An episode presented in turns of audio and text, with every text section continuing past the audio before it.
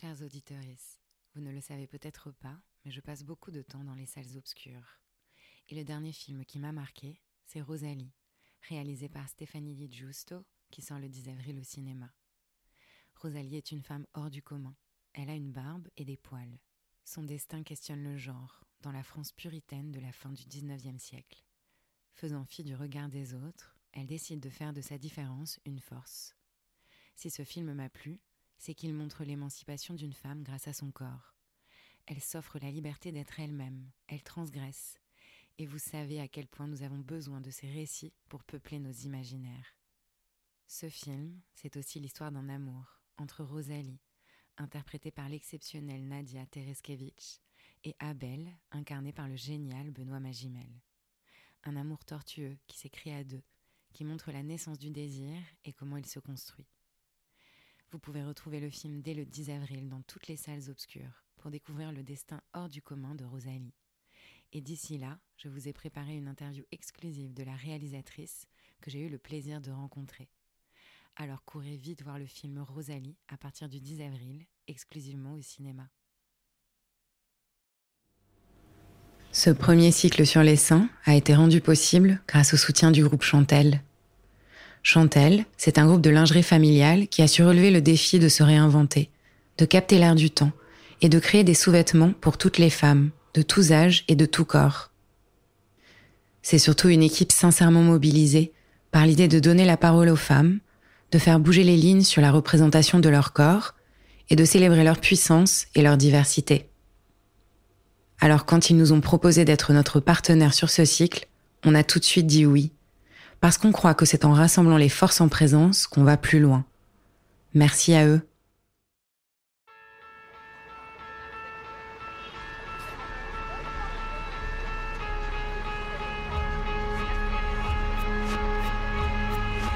Jamais tout à fait le même, nos corps de femmes changent au cours des cycles, au cours de la vie. C'est cette inconstance qui fait sa richesse et qu'on va célébrer dans ce réjouissant récit collectif. De ces fragments de vie, émerge la singularité de chaque point de vue et on l'espère, quelque chose d'universel dans les histoires qu'il raconte. Bienvenue dans le podcast Ceci est ton corps.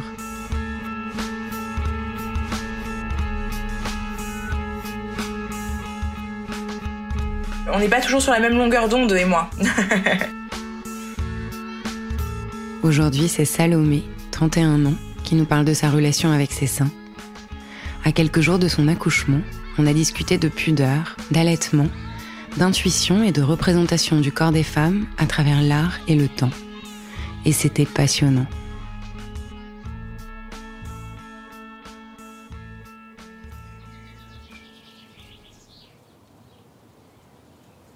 Donc moi je m'appelle Salomé, j'ai 31 ans maintenant, tu vois je me rappelle pas toujours de mon âge donc il faut que je réfléchisse pour le dire. Euh, mais j'ai 31 ans, je suis agent immobilier aujourd'hui de reconversion depuis peu, euh, enfin depuis 4 ans maintenant quand même, mais avant historienne de l'art donc. Et j'ai euh, un enfant et demi puisque j'en ai un qui va bientôt arriver. Et puis et puis un petit garçon qui s'appelle Elliot et qui a deux ans, deux ans et quelques et qui euh, qui donc euh, arrivé. C'est pour moi, c'était comme si c'était hier la dernière grossesse et en même temps c'est comme si ça faisait euh, ça faisait super longtemps. et j'habite à Saint-Nazaire, donc à la mer, voilà. Mais un mot ou un sentiment, pas tellement. je, te dirais peut-être parfois conflictuel quand même, parce que je trouve que c'est c'est pas toujours euh, on n'est pas toujours sur la même longueur d'onde et moi. Euh, j'ai tu vois j'ai réfléchissais un petit peu comme ça en me disant mais alors euh, qu'est-ce que comment tu les as découverts comment tu les as euh, apprivoisés aussi voilà. Je me rappelle d'un truc c'est que quand on est enfant enfin quand on a parce qu'en fait finalement ils arrivent quand on est encore euh, assez jeunes, puisque moi j'ai dû les avoir vers mes 14-15 ans et encore j'étais hyper en retard par rapport à toutes mes copines qui les avaient déjà depuis euh, super longtemps, euh, qui étaient déjà formées. Je faisais du basket en plus, alors t'imagines, on prenait les douches tout ensemble. voilà, moi j'avais mes deux petits petites fleurs qui s'épanouissaient tranquillement alors que elles étaient déjà toutes en avance. Donc j'avais ce côté petite fille qui restait longtemps chez moi et je me rappelle avoir mis mes premiers soutiens-gorge avant d'en avoir réellement en fait. Hein. On t'inflige ça aussi parce que ça c'est quelque chose que moi euh, je me bats beaucoup sur le, le, soutien-gorge en fait euh, et en même temps euh, c'est quelque chose que qui reste ancré chez nous dans la femme de se dire ah t'as tes premiers ça, commence à arriver mets un soutien-gorge pour les soutenir. En fait finalement aujourd'hui je, je, porte pratiquement plus de soutien-gorge mais à l'époque j'avais mis un soutien-gorge en dentelle et ça m'avait fait affreusement mal. je me rappelle de ça dans ma dans mon grand jardin on habitait à la campagne on avait et puis j'étais plutôt garçon manqué et, je, je, non ça frotte ça ça, ça brûle euh, vraiment c'était pas du tout agréable euh, et puis euh, voilà c'est comme ça que mes seins ça a été conflictuel au, tout début parce que bah on te force un peu à être à être une, une, une grande fille alors que toi t'es encore pas du tout dans cette optique-là. T'as envie de rester enfant en fait, hein, et que et que j'avais pas envie forcément d'en avoir tout de suite. Mais en même temps, il y avait les copines qui en avaient et ça, ça donne envie. Ça, c'est le premier rapport. Mais le premier rapport est aussi affectif. Je me rappelle avoir mes tantes. J'ai quatre tantes du côté de ma maman. Enfin, j'ai trois tantes du côté de maman. Elles sont quatre filles. Et, euh, et j'étais, on était très proches. Et je, qu'est-ce que j'ai pu jouer? Alors elles avaient des, des grosses poitrines hein, dans la famille. Et qu'est-ce que enfant j'ai pu jouer? À les toucher dans le bain, euh, à, rigoler, à faire euh, blop et c'est ce que Elliot fait aujourd'hui encore. Si on prend un bain ensemble, c'est le premier instinct, c'est qu'on a envie en tant qu'enfant, euh, c'est un, un, jeu, c'est la mère, c'est l'affectif, c'est quand on a envie de faire un câlin, on a envie de se blottir contre la poitrine, euh, voilà, qu'il soit petit, gros ou n'importe d'ailleurs en fait, euh, c'est vraiment ce côté-là qui du coup n'est pas du tout le présent quand ça nous arrive à nous en tant que femmes. Moi, j'ai trouvé que non, c'était plutôt euh, oh là là, on m'impose quelque chose. Euh, et puis voilà. Mais euh, après, ça s'est vite calmé. J'ai jamais eu de complexe vis-à-vis de ma poitrine par la suite. Tu vois, je, réfléchissais à, l'évolution que ça a juste avant d'être maman, plutôt vers la vingtaine, on va dire entre 16, 17, 18. nous, donc moi je viens de la, de la, côte atlantique, j'ai fait beaucoup de plages, je me suis mise très tôt seins nus. Euh, c'est quelque chose qui m'a pas du tout gênée. Même adolescente, euh, on le faisait. J'avais pas ce rapport. Euh, bon, on a un corps tout frais. On est, on est même avec tous nos complexes. Finalement, quand tu te regardes après avec le temps et des années après, tu te dis oh là là, quand même, j'étais pas si mal. et voilà. Alors que à 16 ans, je pense que c'est le pire moment pour une femme. Enfin, en tout cas, c'est. Enfin, moi, je l'ai vécu avec beaucoup de, complexes et de complexité. Hein, ce corps que je devais accepter, qu'on doit, qu'on doit porter aussi, qu'on doit et puis surtout, je me suis rendu compte que c'est le regard de l'homme. C'est tout est porté sur le regard de l'homme. S'il y avait juste femme et femme, euh, et encore, on pourrait en parler ça pendant des heures, parce que il y a des complexitudes aussi entre le regard des femmes entre elles. Mais euh, le, là, c'était le regard de l'homme. Et je me rappelle avoir pris beaucoup de plaisir en tant que jeune fille à me mettre euh, seins nus, si tu veux, sur la plage, parce que bah, t'as les seins qui tiennent tout seuls, et que euh, et que je savais que les hommes les regardaient, et ça me faisait beaucoup rire. Mais encore une fois, c'est quelque chose qui moi me j'avais pas ce, j'ai jamais pris de plaisir avec mes seins. En termes de, même en sexualité, c'est pas quelque chose du tout qui, qui va me créer un, une, voilà, c'est un homme les touche ou voilà, c'est pas, je ressens aucun plaisir. Alors après, ça, euh, je pense que ça dépend des femmes, ça dépend de la sensibilité. Moi, c'est quelque chose qui me laisse, euh, particulièrement c'est comme si on me touchait l'épaule quoi par contre moi j'aime bien les toucher ça c'est j'ai toujours trouvé ça euh, parce qu'il y a un côté ouais c'est cosy c'est cocooning euh, voilà mais c'est pas quelque chose que je vois comme un outil de plaisir et l'homme euh, par contre oui ça ça, ça les regarde en fait finalement. Hein. Mais moi, j'ai décidé de plus mettre de soutien-gorge. Enfin, j'en mets de temps en temps parce que il y a des moments où en fait pour le dos, je sens que c'est pas désagréable. Euh, donc je vais utiliser des soutiens-gorge sans armature. J'ai porté des marques maintenant qui sont vraiment spécifiques euh, pour avoir l'impression de ne pas en avoir hein, finalement. Euh, mais c'est vrai que si j'en utilise avec armature, quelque chose avec de la dentelle, etc., c'est vraiment pour me sentir sexy et pour un outil de décoration, mais jamais pour un petit confort. Ce sera jamais, euh, jamais. Voilà, moi c'est quelque chose qui a été très clair euh, et très très vite en fait. Autant et je le fais pour moi aussi hein, c'est que c'est sympa aussi d'avoir euh, un joli euh, ensemble de sous-vêtements de temps en temps euh, parce que tu as envie d'être sexy voilà. De toute façon généralement quand avec l'autre ça part très vite hein, le soutien-gorge hein, on le garde pas longtemps voilà. Mais en tout cas ce qui est sûr c'est que je j'ai vite voulu m'émanciper de ce soutien-gorge et vite retrouver une poitrine voilà et, le regard des autres sur le fait que parce que tu vois les, moi j'ai les tétons qui pointent tout le temps par exemple euh, et ben je m'en fous. Ils peuvent c'est eux qui ont à changer de direction en fait s'ils sont gênés ou s'ils trouvent que voilà. Et je vais te dire même si j'avais un t-shirt et que je me penche sur une table et qu'on voit un bout de mon sein bon ben je vais c'est c'est quelque chose qui moi me gêne absolument pas mais vraiment pas. Et alors l'allaitement, alors c'est pareil, c'est que si tu t'allaites, bah tu acceptes que de toute façon euh, ça puisse arriver à n'importe quel moment, à n'importe quelle heure, euh, et que tu puisses faire ça dans une cabine d'essayage ou ou sur un banc et que voilà, hein, c'est le moment où c'est les autres en fait qui doivent changer de, de direction s'ils sont gênés ou si ça les met mal à l'aise.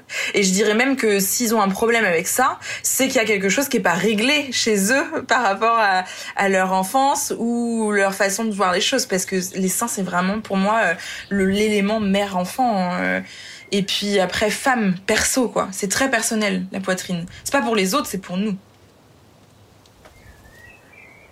la relation avec les seins, de manière générale, évolue beaucoup pendant cette période-là, qui est euh, le passage de la maman, enfin de la maman en fait. Hein. C'est vrai que moi je suis une historienne de l'art, enfin anciennement historienne de l'art. Les seins, on les retrouve euh, dans l'Antiquité pour présenter la fertilité. C'était, tu sais, les, ces espèces de grosses euh, statues qu'on voit avec euh, plein de poitrines. Du coup, généralement, il y en a, il y en a 6, 8, 9, 10. Voilà, c'est vraiment la fertilité, c'est le rôle de la maman. Et c'est vrai qu'en fait, c'est ça l'utilité des seins. C'est, c'est l'allaitement. Enfin, c'est de pouvoir donner du lait à son enfant parce qu'en fait, si tu peux pas lui donner, dans le temps, dans les temps passés, on ne pouvait pas les nourrir. Donc, ton enfant pouvait pas survivre. Euh, mais au-delà de ça, euh, je trouve que l'allaitement est très difficile quand même pour des femmes aujourd'hui, euh, avec le travail, avec tout ce que ça implique, la pression. Enfin, voilà, moi c'est pas quelque chose que j'ai vécu euh, de manière hyper zen. et qui ça a été quelque chose de difficile alors que pourtant j'avais tout, tout ce qu'il fallait pour allaiter correctement des seins parce qu'il y a plein de choses qui rentrent en compte des seins qui étaient parfaits pour allaiter des tétons qui étaient parfaits pour allaiter du lait enfin et ça n'a pas été facile voilà. Donc euh, après, euh, la relation change à cette période-là parce que tu vois plus tes seins du tout de la même manière. c'est vraiment déjà pendant la grossesse, tu les vois plus du tout de la même manière. Euh, pendant la grossesse, ils évoluent, ils changent, ils foncent, ils noircissent, les tétons deviennent énormes. Euh, tu les trouves pas particulièrement beaux. Après, euh, est-ce que mes seins, je les ai trouvés particulièrement beaux à un moment donné de ma vie? Je ne sais pas. En tout cas, ce qui est sûr, c'est que je savais que je pouvais plaire avec. Euh, ce qui, pendant la grossesse, ce n'est plus du tout le, cas. Tu enlèves cette partie-ci euh, voilà, de l'équation. Quand tu enceinte, ton corps gonfle, donc de manière générale, tes seins gonflent, ton ventre gonfle aussi, c'est pas nouveau. Euh, le corps entier gonfle, de, toute façon, enfin en tout cas pour moi, euh, qui en plus prend pas mal de poids pendant mes grossesses, euh, je une fois que l'allaitement est fini, tes seins sont plus du tout les mêmes. C'est-à-dire qu'ils se vident, ils deviennent. Moi, j'ai perdu une, franchement du, de la poitrine. J'ai appris à les aimer comme ça parce que de toute façon, je te dis, c'est pas, c'est pas un souci. De tout, ils sont là, ils existent toujours. Ils ont fait leur job. Après, euh, je pense que je réapprendrai à les voir différemment au fur et à mesure. Ça va évoluer. Mon regard sur ma poitrine va sûrement évoluer avec. Euh, je suis pas du tout euh, fermée. En tout cas, ce qui est, ce qui est certain, c'est que c'est, c'est, ils sont moi. C'est plus ça euh, que je, je, ressens avec ces grossesses là c'est que là pour l'allaitement j'avais d'ailleurs eu j'ai eu plusieurs discussions c'est passé au fur et à mesure de la grossesse. J'ai même à un moment donné je me suis même posé la question est-ce que je veux vraiment réallaiter? Parce que allaiter c'est synonyme de douleur déjà. Donc ça fait vraiment mal au début. Ça faut le savoir. Personne me l'avait dit. Moi par contre tu vois. Alors autant euh, ça c'est pareil. Pourquoi? Comment tu expliques le fait que ta famille ait aucun souci à t'expliquer euh, bah, le rôle d'une poitrine chez une femme on se on, voilà, on l'accepte, etc. Mais que par contre la femme oublie, omet volontairement de dire que la, poitrine peut être source de douleur à un moment donné de sa vie, quand elle fait le, job pour lequel elle a été conçue. C'est complètement fou parce que vraiment ça fait mal l'allaitement au début, le temps que ça se mette en place, etc. Tu peux avoir des crevasses, t'as plein de choses qui font que ça peut être vraiment difficile. Et puis après, bah plus rien. Effectivement, une fois que c'est mis en place, ça fait plus du tout mal. Euh, t'as as du mal à même arrêter parce que c'est difficile hein, de devoir euh, sevrer son enfant. Les dernières tétées, moi je me, je me rappelle, euh, oh là là, ça a été dur. J'ai même fait des tétés câlins ça s'est fait super intuitivement, c'est-à-dire que moi mon compagnon m'avait même demandé à l'époque, il m'avait dit mais c'est normal que tu fasses ça. Enfin, il trouvait ça un peu bizarre. Encore une fois, le regard de l'homme sur la poitrine. Je lui avais dit, mais bien sûr que c'est normal. C'est mon, c'est mon bébé. J'ai besoin de, je peux pas le, priver tout de suite. On fait des tétés câlins. Donc, je lui donnais le biberon. Puis à la fin du biberon, je le mettais au sein un petit peu.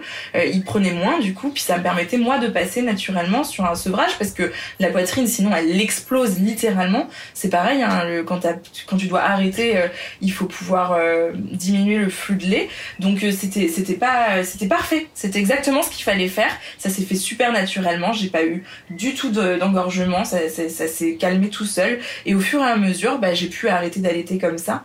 Euh, mais les dernières, ça a été, ça a été, j'avais la petite larme qui a coulé parce que je me suis dit, voilà, ça y est, c'est fini. C'est le, le job est, est, arrêté, est arrêté. Et puis après, tu retrouves ton corps. Tu commences à maigrir. Tu commences à, bon, t'as déjà commencé à maigrir quand même, heureusement, euh, dès l'accouchement. Et puis au fur et à mesure des semaines, l'allaitement aide ça aussi, hein, à remettre tout le corps en place. Euh, il y a quand même vraiment des, des super euh, pouvoirs de cet allaitement. Et puis, euh, et bah, après, euh, voilà, une fois que ça a été fait, j'ai découvert mes gants de toilette. C'est-à-dire qu'en fait, tes seins sont vidés, donc il faut du temps qu'ils se remettent. Alors ils se remettent, hein. au fur et à mesure, ils vont se remuscler, ils vont se, voilà. Mais au départ, t'es un peu surprise quand même. Ça fait bizarre de te dire, waouh, c'est, c'est ils ont changé de forme, ils ont changé d'allure, ils sont plus du tout les mêmes. Et t'as ce pli que je trouvais si joli chez ma maman, moi, quand elle était euh, bah, une quarantaine d'années, vraiment le pli sous le sein, euh, parce qu'il tombe en fait un petit peu et qu'il est plus comme une petite poire, euh, voilà, il est, il est, et en fait c'est très beau, c'est très très beau, c'est quelque chose de très joli. Et encore une fois, artistiquement, si tu veux, moi je le vois comme ça. Un homme va le voir complètement différemment, et puis, et puis une jeune fille va le percevoir aussi totalement différemment.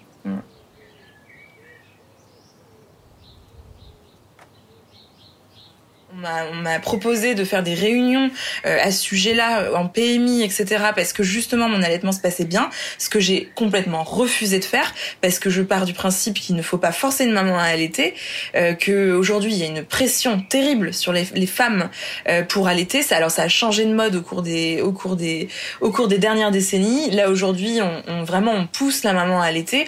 Moi on est venu m'emmerder pendant tout le début de l'allaitement qui s'est pourtant très bien passé parce que mon fils avait tendance un peu à s'endormir, mais pourtant euh, il mangeait vraiment bien et je sentais que ça se passait super bien.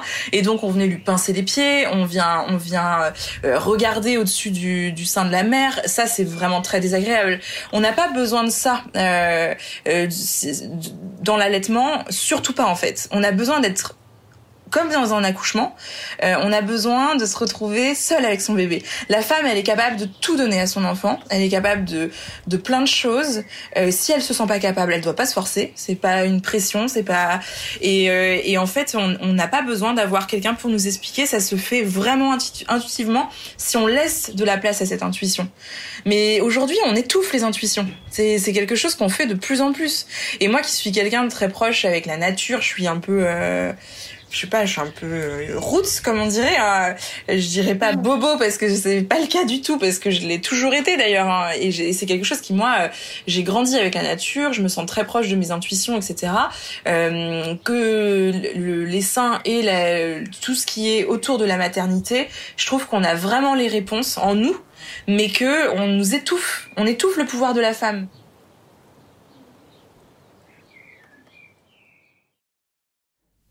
Souvent décrit comme un moment magique, l'allaitement comporte aussi son lot de difficultés, de douleurs et de doutes. Pour Salomé, ce fut une expérience ambivalente, plutôt réjouissante, mais douloureuse. Une douleur à laquelle elle n'était pas préparée. Elle évoque la forme de ses seins, qui semble parfait pour allaiter. Alors, j'ai voulu en savoir plus sur ce point. Est-ce que nous sommes toutes en mesure d'allaiter si nous le souhaitons? Il semblerait que ce soit avant tout une histoire de mamelon. Certaines formes et tailles nécessitent plus d'attention que d'autres. C'est le cas des mamelons inversés qui vont vers l'intérieur et ressemblent à des fossettes. Parfois, la réalisation d'un massage ou l'utilisation d'un bout de sein peuvent être suffisants pour les faire sortir. Et parfois, il faudra passer par une opération chirurgicale. Dans certains cas, cette inversion s'accompagne de légères obstructions des canaux galactophores des seins. Et dans d'autres cas plus rares, les conduits de lait maternel sont totalement restreints et l'allaitement est impossible. Salomé nous rappelle qu'il est indispensable d'écouter ses intuitions et que souvent, nous avons les réponses en nous. Le corps d'une femme n'appartient qu'à elle, et en matière d'allaitement, comme pour tout autre choix, les femmes ont besoin de soutien, mais certainement pas de discours culpabilisants. Si vous l'avez loupé, je vous conseille de regarder la publicité de la marque Freedom Home, diffusée lors de la cérémonie des Golden Globes le 28 février dernier. Elle montre l'allaitement dans toute sa complexité, et pour la première fois, des tétons à la télévision à une heure de grande écoute, sans qu'ils soient sexualisés. L'année dernière, une publicité de la même marque sur le postpartum avait été censurée alors qu'elle devait être diffusée pendant les Oscars. Alors je me dis que c'est très lent, mais qu'on avance quand même. Et ça me donne de l'espoir.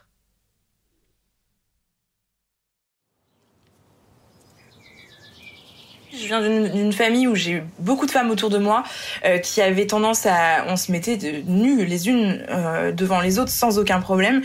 La, pudeur chez nous était vraiment quasi inexistante.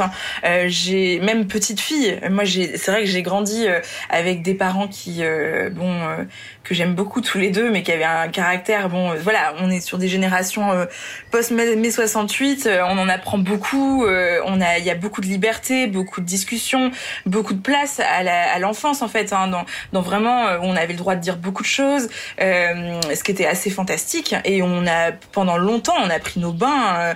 Euh, ma mère, enfin avec mon père même. Hein, moi j'ai des souvenirs. Alors jusqu'à un certain âge, mais c'est vrai qu'on n'avait pas de pudeur chez nous, pas du tout. du coup le, corps était, était c'était naturel. Il y avait rien de sexualisé si tu veux. Le, fait est que c'est aujourd'hui c'est ça aussi. Hein, c'est l'aspect sexuel qui va gêner la, la femme, l'aspect sexuel, l'aspect euh, aussi peut-être euh, de ah ben on va se moquer parce que je les trouve pas beaux. Qu'est-ce qui qu'est-ce qui est un sein beau ou pas beau? Ça moi j'ai jamais pu répondre à cette question parce que j'ai toujours trouvé qu'un sein par exemple qui avait euh, qui avait qui avait maturé était plus beau qu'un sein voilà parce que je trouve qu'il y a de la vie parce que voilà après moi j'ai un regard peut-être un peu artistique sur la chose aussi. Il y a, peut-être ça.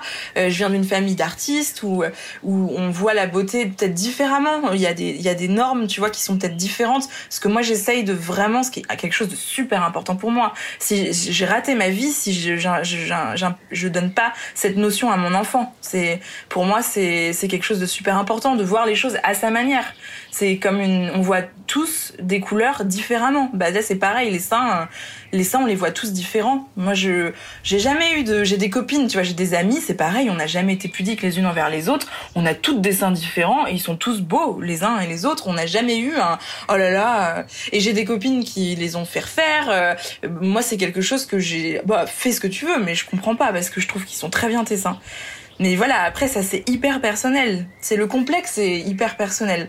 Moi j'en ai eu des complexes, mais aujourd'hui c'est vrai que je suis avec quelqu'un qui qui est fantastique pour ça aussi, hein, que j'ai choisi pour ça aussi, qui me trouve belle comme je suis, qui a jamais fait une réflexion, qui ira jamais me faire une réflexion sur mon petit morceau de cellulite sur ma cuisse ou euh, ou voilà ou le, les poids que je poids que j'ai pris pendant ma grossesse ou euh, voilà, il, il, il, la beauté est très subjective.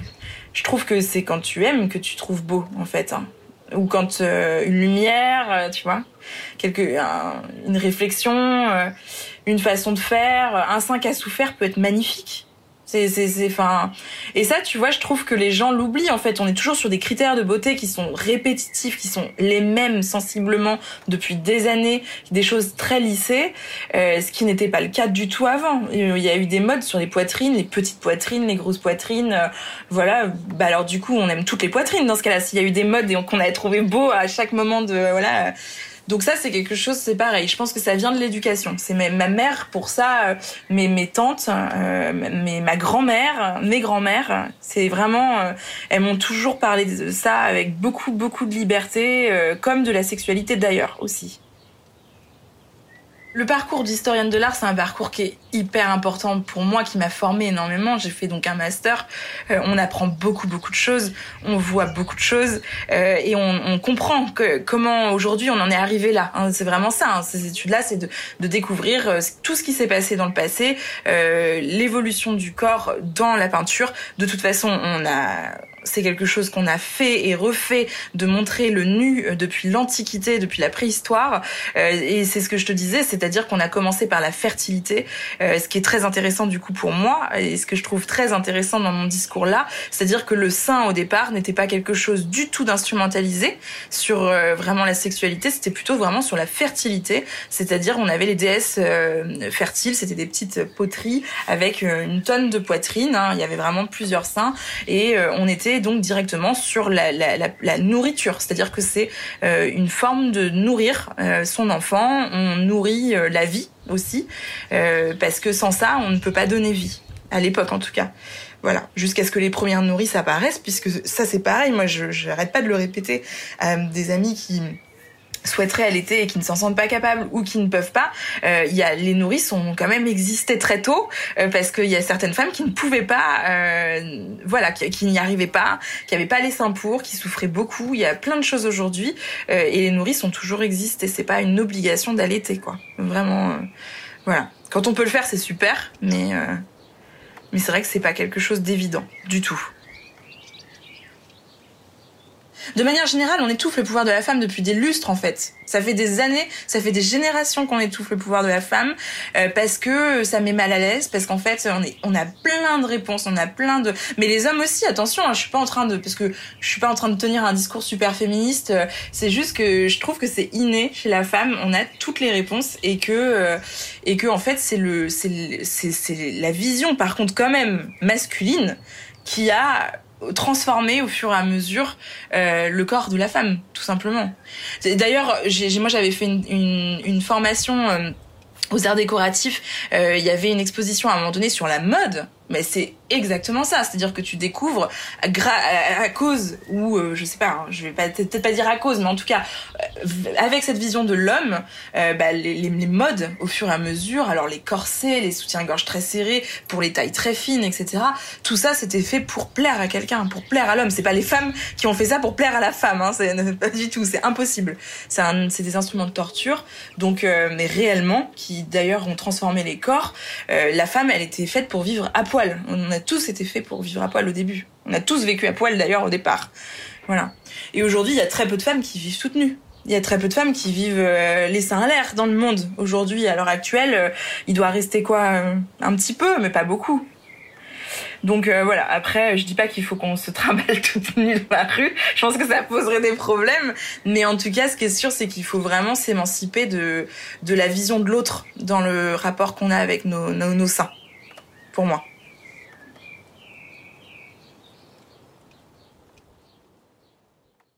Salomé nous parle de sa vision de la beauté. Elle nous rappelle à quel point celle-ci est subjective et combien elle a évolué à travers les siècles. À l'origine de l'art, par exemple, les femmes étaient représentées en déesses mères, avec des fesses, un ventre et une poitrine ronde et proéminente.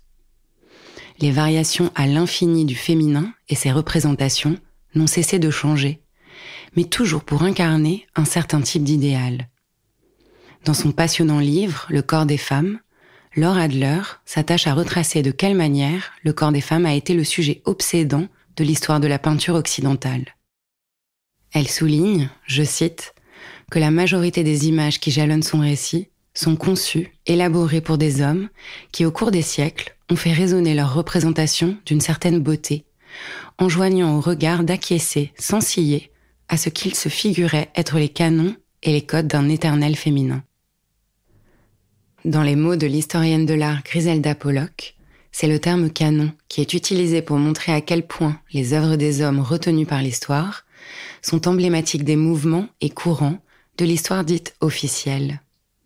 Ces œuvres sont les références, les modèles à suivre. Dans l'article Femme artiste, artiste femme paru sur Critique d'art en 2008, Griselda Pollock constate d'une part la visibilité excessive du genre féminin comme représentation, comme modèle ou comme sujet, et d'autre part, l'invisibilité des femmes en tant que créatrices et artistes. Rééquilibrer cette visibilité excessive du genre féminin, c'est ce à quoi s'est attelé le collectif Lusted Men, composé d'une dizaine d'artistes et de chercheuses. À la croisée de l'art, de la recherche et du manifeste, Lusted Men est une enquête initiée à l'été 2019, avec pour objectif de combler un vide, celui laissé par les photographies érotiques d'hommes ou d'individus s'identifiant comme tels. Car l'érotisme est un champ principalement associé à la féminité. Je vous encourage à aller découvrir cette initiative et pourquoi pas à y participer. L'appel à contribution est toujours ouvert à toutes et à tous.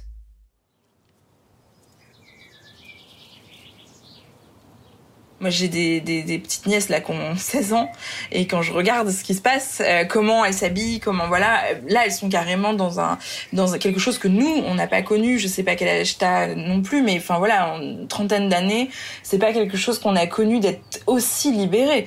La, dernière fois, j'avais quand même bon fait une petite réflexion en disant là on voit quand même un peu les fesses.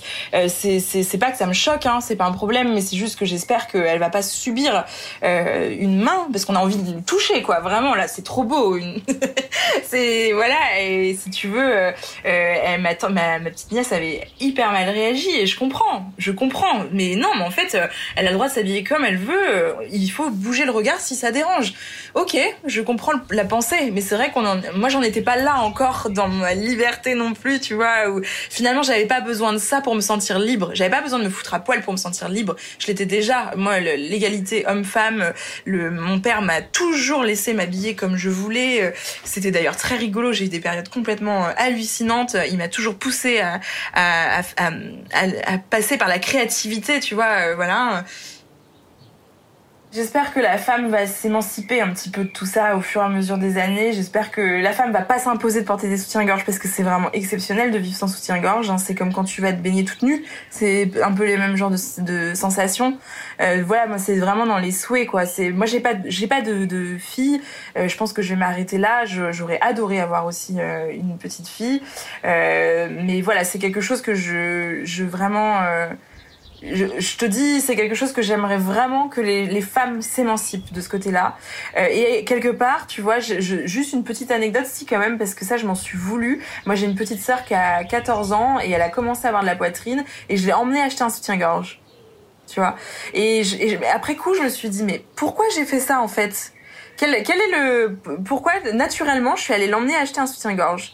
Ça c'est quelque chose sur lequel on peut réfléchir. Pourquoi la femme continue à avoir des réflexes comme ça euh, euh dans, dans les familles euh, Voilà, moi-même qui pourtant euh, plus tard s'est émancipée pour ma petite sœur de 14 ans, pourquoi je l'ai emmenée acheter un soutien-gorge? C'est quelque chose. J'ai beaucoup réfléchi après et du coup je lui ai dit mais ne le porte pas si t'as pas envie de le porter. Et c'est en fait, j'avais peur pour elle, hein, je pense quelque part, parce que c'est vrai que la poitrine d'une d'une jeune fille, d'une enfant, on la voit pas du tout de la même manière. Et ça, je m'en suis rendu compte que la poitrine d'une femme, euh, c'est vrai que sous les t-shirts, euh, et j'avais peur qu'on se moque, j'avais peur qu'on la regarde. Donc tu vois quelque part, je suis pas si euh, voilà, c'est avec l'âge qu'on qu'on apprend à, à faire. Mais pour les autres, j'ai eu ce réflexe-là. Et après, je lui ai dit non, non, tu t'en fiches, euh, tu fais ce que tu veux. Si t'as envie de le porter, tu le portes. Euh, tu l'as. Voilà, c'est ton confort personnel. Mais j'espère que la femme va s'émanciper de, de tout ça au fur et à mesure. C'est un souhait personnel pour notre, euh, pour notre futur. Voilà. On a vraiment tout pour euh, accoucher, enfanter, euh, allaiter, ne pas allaiter, dire non, dire oui. Euh, voilà, et ça c'est quelque chose qui est hyper important, de pouvoir dire non, de pouvoir dire oui à quelqu'un et voilà, à quelqu'un, une personne, dans l'acte sexuel, dans le, dans le, le, la maturité, dans tout. Voilà.